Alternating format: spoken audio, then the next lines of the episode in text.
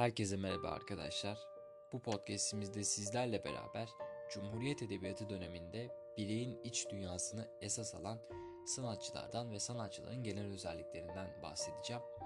Hazırsanız başlayalım. Ee, kısa bir podcast olacak. Yani çok uzun bir podcast olmayacak. Zaten hani bundan önce attığım podcastlerin hepsi de kısa kısa sizin okulda ya da evde, dershanede, işte otobüsün herhangi bir yerinde dinleyebileceğiniz şekilde kısalıkta e, podcastler yayınlamaya çalışıyorum. Bunun sebebi de e, birazcık aslında kulak aşinalığımızın olması gerekiyor. Yani edebiyat öğrenmenin mantığı budur. Ne kadar çok kulak aşinalığınız varsa o soruyu o kadar kolay yapabilirsiniz. Hani edebiyatta çok böyle uzun paragraflar çıkıyor. Böyle bayağı uzun paragraflar. Ama siz son e, noktada son cümleyi okuduğunuzda bir eser görüyorsunuz ve hiçbir paragrafı okumadan direkt işaretleyip geçiyorsunuz. Aslında edebiyat bir noktada böyle bir ders. Haliyle bizim de ne kadar çok kulak aşinalığımız olursa, ne kadar çok e, derste o hocanın söylediği kelime aklımızda kalırsa o kadar soru yapıyoruz edebiyatta. Hani belki tarihte böyle olmuyor. Tarihte tam anlamıyla bir yorum ya da bilgi gerektiriyor. Matematikte de öyle. Matematikte bilmediğiniz zaman soruları çözemezsiniz. Yine bir bak e, bir noktada baktığımız zaman hepsini e, işlemleri yapıp sorunun cevabını bulmaya çalışırsınız. Ama edebiyatta böyle değil. Edebiyat tam anlamıyla bir kulak aşinalığı dersi. Ne kadar çok dinlerseniz, ne kadar çok yanlış yaparsanız o kadar çok doğrularınız artıyor. Hani böyle bir ders olduğu için haliyle sizlerin de e, çok fazla soru çözmenizi tavsiye ediyorum arkadaşlar. Özellikle yazar eser noktasında yaptığınız her yanlış size bir doğru olarak geliyor aslında. Haliyle e, herhangi bir yazar eser sorusu yanlış yaptığınızda sakın üzülmeyin. E, şöyle deyin ben yeni bir yazar eser öğrendim deyin. Bunu yaptığınız zaman sınava girdiğiniz gün şunu diyeceksiniz. Aa ben bu soruyu çözmüştüm ve yanlış yapmıştım fakat bu soru tekrar önüme geldi ve şu anda bu soruyu çözüyorum ve doğru yapıyorum diyeceksiniz. E, bu noktada o yüzden edebiyatta bol bol soru çözün. Bol bol e, ders içerikleri dinleyin. Her türlü hocadan her türlü dersi dinleyin arkadaşlar. Ne kadar çok kulak aşinalığınız olursa o kadar çok soru yaparsınız edebiyatta diyerek e, sözümü bitireyim ve podcastimize başlayalım. E, hazırsanız. İlk olarak bireyin iç dünyasını esas alan sanatçılarda kimler var? Bunlardan bahsedelim. Çünkü biliyorsunuz ki e, sınavlarda şöyle geliyor. Aşağıdakilerden hangisi e, Edebiyatı döneminde bireyin iç dünyasını esas alan yazarlardan biri değildir diye bir soru geliyor. 5 tane şık var. 4 tanesi bireyin iç dünyasını esas alan sanatçı. Diğeri ise atıyorum e, başka bir sanatçı. Yani birazcık daha topluma kaçan toplumcu sanatçılardan koyuyorlar. Ama bilmediğimiz bir sanatçı koydukları zaman maalesef ki kalıyoruz öyle. O noktada o yüzden bireyin iç dünyasını esas alan sanatçılar kimmiş bir bundan bahsedelim ya da bunu öğrenelim. İlk olarak Peyami Safa. Peyami Safa bireyin iç dünyasını esas alan en önemli sanatçılarımızdan biridir ki zaten ben de notlarım arasında en üst sıraya kendisini yazdım. Onun dışında Ahmet Hamdi Tanpınar. Ahmet Hamdi Tanpınar deyince aklımıza neler geliyor bizim? Rüya, bilinçaltı, zaman kavramları değil mi? Yani edebiyatta belki de hani en önemli Türk edebiyatındaki en önemli 5 romandan birini yazmış isimlerden biridir Ahmet Hamdi Tanpınar. Öyle mi? Hani Huzur romanı çok önemlidir Ahmet Hamdi Tanpınar'ın ve bugün bile hala baskısı yapılan romanlardandır. Ölümsüzlüğünü koruyan romanlardandır. Onun dışında Samiye Ayverdi, Tarık Buğra, Abdülhak Şinasi Hisar, Hisar ve Mustafa Kutlu arkadaşlar. Bu 6 sanatçı bireyin iç dünyasını esas alan sana, e, eserler veriyor e, içeriklerinde. Haliyle bu altısını bildiğimiz zaman 5 şık arasında dördünü koy, gördüğümüz zaman teker teker eleyip doğru cevabı bulabiliriz kolaylıkla.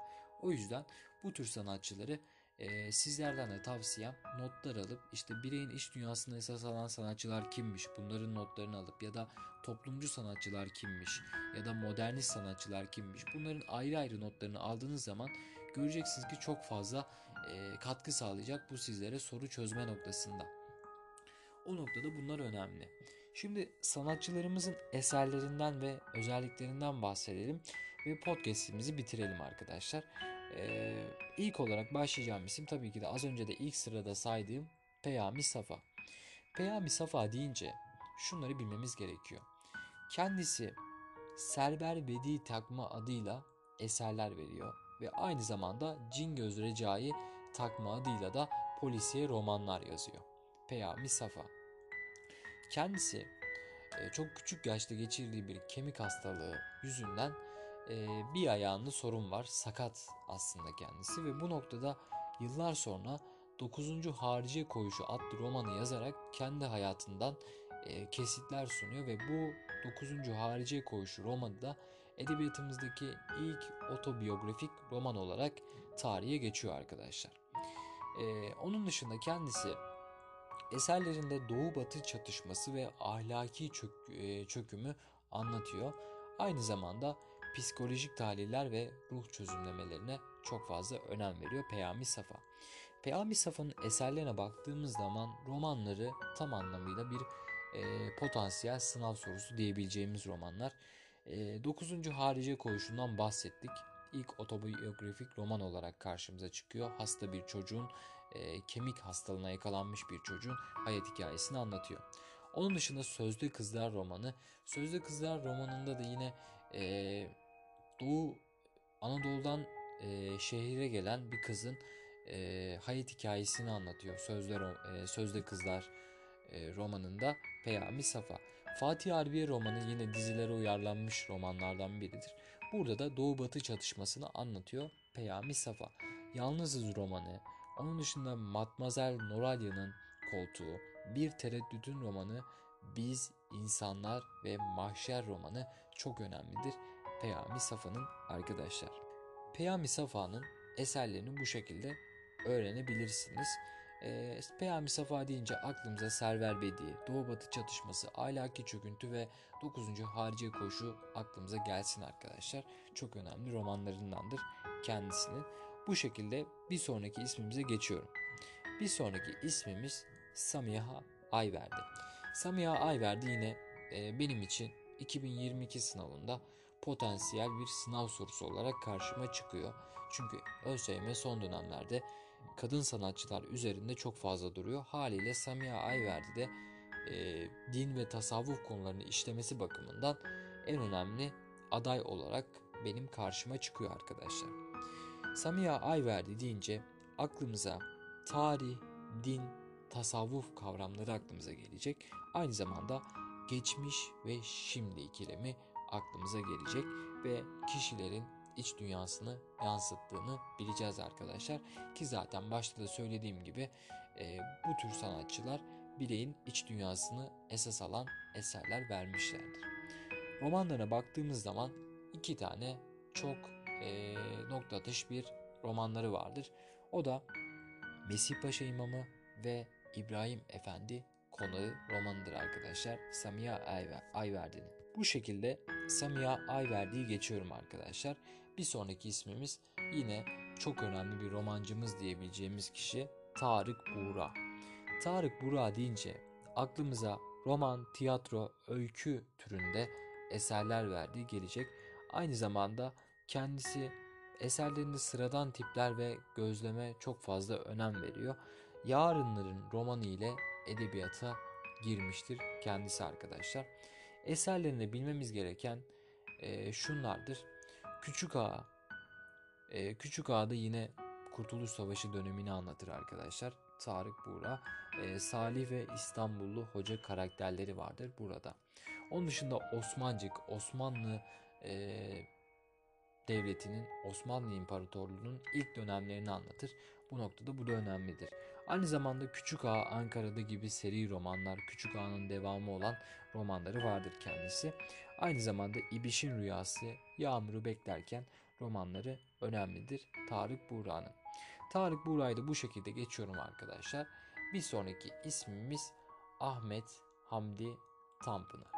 Ahmet Hamdi Tanpınar deyince çok ama çok böyle keskin bilgiler vardır. Bunları bildiğiniz zaman paragrafta bu kavramları gördüğünüz zaman direkt işaretleyip geçeceğiniz e, cevapları vardır Ahmet Hamdi Tanpınar'ın. Ben de e, notlarımda bunlardan bahsettim. Rüya, bilinçaltı ve zaman kavramları Ahmet Hamdi Tanpınar için olmazsa olmazdır arkadaşlar. Aynı zamanda kendisi musiki, ahenk, his gibi kavramlara önem vermiştir.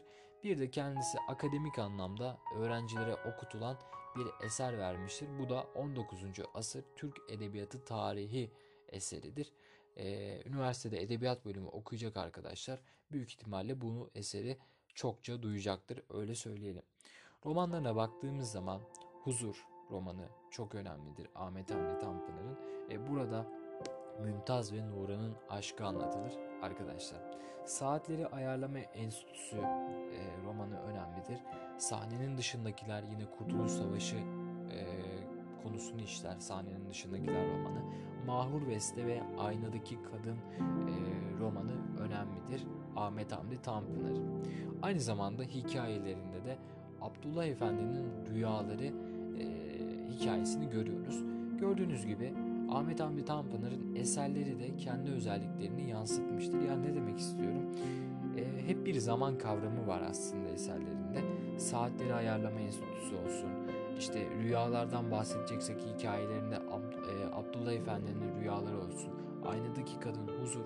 Bunların hepsi aslında bir noktada rüya, bilinçaltı türlerine e, ifade ediyor bizim için.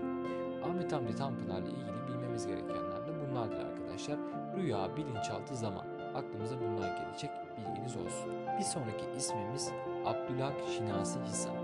Abdülhak Şinasi Hisar deyince aklımıza geçmiş, özlem, tasvir kavramları gelecek.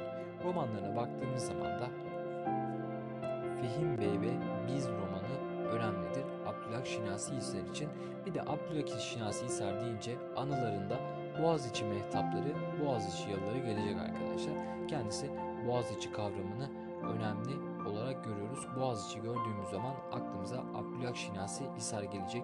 Yine kendisi de bireyin iç dünyasını esas alan eserler vermiştir.